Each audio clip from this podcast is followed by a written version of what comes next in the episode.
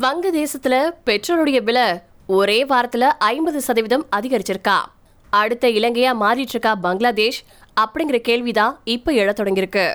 உலகத்திலேயே அதிவேகமா வளரக்கூடிய பொருளாதாரங்களை கொண்ட நாடுகள்ல இந்தியாவுக்கு பக்கத்துல இருக்கக்கூடிய வங்கதேசமும் ஒண்ணு. அப்படிப்பட்ட நாட்டிலேயே கடந்த ஒரு வாரத்துக்குள்ளேயே பெட்ரோல் டீசல் போன்ற எரிபொருட்களின் விலைய சுமார ஐம்பது சதவீதம் உயர்த்தியிருக்கு அந்த நாட்டு அரசு.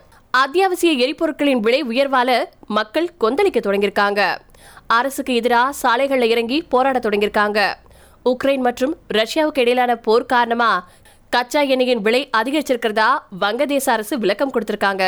ஆனாலும் தங்களால பெட்ரோல் டீசல் போன்ற மக்கள் பயன்படுத்தும் எரிபொருட்களின் விலைய அதிகரிக்கிறத தவிர வேற வழி தெரியல அப்படின்னு மக்களை சமாதானப்படுத்திட்டு இருக்கு அந்த நாட்டு அரசு. ஜிடிபி வளர்ச்சி தேசிய வருமான வளர்ச்சி முக்கிய துறைகளின் வளர்ச்சி போன்ற விஷயங்கள்ல ஒரு நாட்டின் பொருளாதாரம் வளர்தோ இல்லையோ அது சாமானிய மக்களை வெகுண்டிடச் செய்யாது.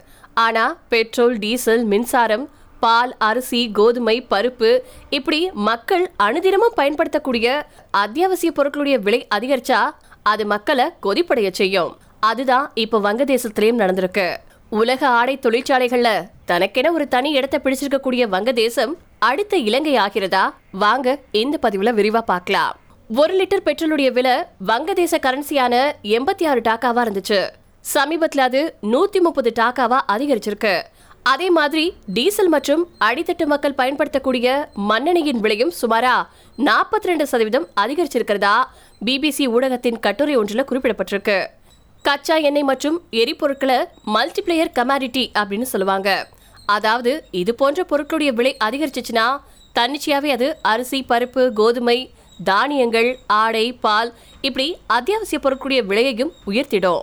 இப்போ வங்கதேசத்துல வேலை பார்த்து கிடைக்கக்கூடிய தினசரி கூலி அல்லது வார கூலியை கொண்டு அவங்களுடைய வாழ்க்கையை நடத்திட்டு இருக்கக்கூடிய பல பேர் தங்களுடைய செலவுகளை குறைச்சிக்கொள்ள கொள்ள முடியாமையும் தேவையான பொருட்களை வாங்க முடியாமையும் தத்தளிச்சிட்டு இருக்காங்க. எரிபொருட்களின் விலை அதிகரிப்பால பேருந்து பயணச்சீட்டுக்கான கட்டணங்கள் கூட கணிசமா அதிகரிச்சிட்டு இருக்கு. இதனால ஏழை எளிய மக்கள் மிக மிக அத்தியாவசிய பயணங்களை தவிர மற்ற பயணங்களை தவிர்க்கிறாங்க. பெட்ரோல் டீசல் விலை அதிகரிப்பால கிட்டத்தட்ட எல்லா விதமான போக்குவரத்து மற்றும் உணவுப் பொருட்களுடைய விலையும் அதிகரிக்கிறதா பல்வேறு தளங்கள்ல செய்திகள் வெளியாயிட்டு இருக்கு எரிபொருட்களின் விலை உயர்வால அடிப்படை பொருட்களின் விலைவாசி அதிகரிச்சிருக்கக்கூடிய அளவுக்கு மக்களுடைய கையில புழங்கக்கூடிய பணப்புழக்கம் அதிகரிக்கல. சுருக்கமா சொல்லணும்னா நடுத்தர மற்றும் அடித்தட்டு மக்கள் பெறும் சம்பளம் மற்றும் கூலித்தொகை அதிகரிக்கவே இல்லை. இதனாலேயே மக்களுக்கு அத்தியாவசிய பொருட்களை வாங்க கூட போதிய அளவுக்கு பணம் இல்லாம போயிருக்கு. நடுத்தர மற்றும் அடித்தட்டு மக்களை இந்த விலைவாசி இத்தனை கடுமையா பாதிச்சிருக்கு அப்படின்னு பார்த்தா இன்னொரு பக்கம் வியாபாரம் செய்யக்கூடிய வணிகர்களையும் இந்த எரிபொருள் விலை உயர்வு விட்டு வைக்கல. இந்த திடீர் எரிபொருள் விலை உயர்வால போக்குவரத்து நிறுவனங்கள் போன்ற பல கம்பெனிகள்ல தங்களுடைய ஊழியர்களுக்கு வழக்கமாக கொடுக்கக்கூடிய சம்பளம் மற்றும் கூலி தொகையை கூட முறையாக கொடுக்க முடியல அப்படின்னு வருத்தப்படுறாங்க. வங்கதேசத்தின் தலைநகரான தாக்கா நகரத்திற்கு தங்களுடைய விவசாய பொருட்களை மற்றும் விளைச்சல்களை வெளியூர் மற்றும் கிராமங்களில் இருந்து கொண்டுட்டு வந்து வியாபாரம் செஞ்சு பிழைக்கக்கூடிய வியாபாரிகளும் எரிபொருள் விலை உயர்வால தங்களுடைய வியாபாரம் ரொம்ப கடுமையா பாதிக்கப்பட்டிருக்கிறதா சொல்லியிருக்காங்க. காய்கறிகள் மற்றும் கனிகள் வியாபாரம் செஞ்சு பிழைக்கிறவங்களுக்கு திடீர்னு நாற்பதுல இருந்து ஐம்பது சதவீதம் எரிபொருளின் விலை அதிகரிப்பால அதை அப்படியே விவசாய பொருட்களின் மீது விலை வச்சு விற்க முடியாது. அப்படியே வச்சாலும் மக்கள் விலை கொடுத்து வாங்க மாட்டாங்க. மக்கள் வாங்கலனா கூட ரெண்டு அல்லது மூன்று நாட்கள் கழிச்சு வித்துக்கலாம் அப்படின்னு சேமிச்சு வச்சுக்கொள்ள இது ஜவுளி ஆடைகளோ தங்கம் வெள்ளி போன்ற உலோகமோ கிடையாது. ஒன்னு அல்லது ரெண்டு நாட்கள்ல அழுகி போகக்கூடிய காய் மற்றும் கடிகள் அப்படின்னு குமர தொடங்கியிருக்காங்க விவசாயிகள். இந்த விலைவாசி ஏற்றம் உண்மையாவே பெருசுதான். அது எங்களுக்கும் நல்லா தெரியுது. சர்வதேச சந்தையில எரிபொருளுடைய விலை வெளிநாட்டு கரன்சில அதிகரிச்சா அதுக்கு நாங்க என்ன செய்ய முடியும்? அப்படின்னு வங்கதேசத்தின் எரிசக்தி துறை அமைச்சரான நஸ்ருல் ஹமீத் பிபிசி பங்களா சேவை கிட்ட சொல்லியிருக்காரு. மேலும் சர்வதேச அளவுல கச்சா எண்ணெயின் விலை குறிப்பிட்ட அளவுக்குள்ள வந்தா நிச்சயமா எதையாவது செஞ்சு நிலைமையை சமாளிப்போம் அப்படின்னு அவர் சொல்லியிருக்காரு. அதே நேரத்துல வங்கதேசத்தின் பொருளாதாரம் அரசால தவறா நிர்வகிக்கப்படல அப்படின்னும் ஏற்கனவே எரிபொருட்களின் விலை அதிகரிக்காம இருக்கிறதுக்கு மானியங்கள் எல்லாம் வழங்கப்பட்டு வந்ததாகவும் ஆனாலும் தற்போதைய விலையேற்றத்தை தவிர்க்க முடியல அப்படின்னு அவர் சொல்லியிருக்காரு. வங்கதேசத்தின் அரசாங்க தரப்புல இருந்து எத்தனையோ விளக்கங்கள் கொடுக்கப்பட்டாலும் மக்கள் பெட்ரோல் டீசல் போன்ற எரிபொருட்களின் விலை ஏற்றத்தை ஏற்றுக்கொள்வதாக தெரியல. இந்த விலையேற்றத்தை அரசாங்கம் திரும்ப பெறணும் அப்படின்னு மக்கள் தொடர்ந்து போராட தொடங்கியிருக்காங்க. இதை விட மிக முக்கியமான பிரச்சனை என்னன்னு கேட்டா மக்களுடைய கோபமும் எதிர்ப்புணர்வும் மெல்ல வங்கதேசம் முழுக்க பரவ தொடங்கியிருக்கு.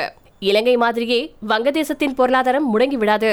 அதுக்குள்ள அரசாங்கம் விலைவாசி பிரச்சனை உட்பட எரிபொருட்களின் விலைய சரி செஞ்சிடும் அப்படின்னு ஒரு தரப்பு மக்கள் இப்பவும் நம்பிட்டு இருக்காங்க. சில மாசங்களுக்கு முன்னாடி தான் உலகத்திலேயே அதிவேகமா வளர்ந்து வரும் பொருளாதாரங்கள்ல வங்கதேச பொருளாதாரமும் ஒண்ணு அப்படின்னு பல பேரும் பெருமிதமா சொல்லியிருந்த செய்திகளை பத்திரிகைகள்ல பார்க்க முடிஞ்சிச்சு. எனவே தொழில் வளர்ச்சி விவசாய வளர்ச்சி இப்படி எதையாவது வச்சு வங்கதேச அரசாங்கம் நிலைமையை சமாளிச்சிருவாங்க அப்படின்னு ஒரு தரப்பினர் கருதுறாங்க.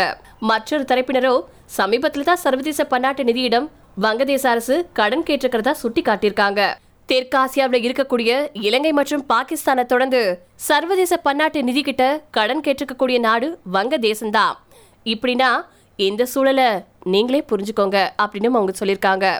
அடிப்படை பொருட்களின் விலையேற்றம் தலைவிரித்தாடும் விலைவாசி பிரச்சனை மக்கள் கையில் பணப்புழக்கம் இல்லாமை அப்படி பணம் புழங்கினாலும் குறைவாக புழங்குவது சந்தையில பொருட்கள் இருந்தும் மக்களால அதை வாங்க முடியாதது இப்படி பல பிரச்சனைகள் ஒரே நேரத்துல வங்கதேசத்துல தலையெடுத்திருக்கிறது உண்மையாவே அந்த நாட்டு அரசாங்கத்துக்கு வைக்கப்பட்டிருக்கக்கூடிய அக்னி பரீட்சை அப்படின்னே சொல்லலாம். சீக்கிரமாவே வங்கதேசம் இந்த பிரச்சனைகள்ல இருந்து தன்னை விடுவித்துக் கொள்ளும் இலங்கை போல ஆகாது அப்படின்னு நம்பலாம்.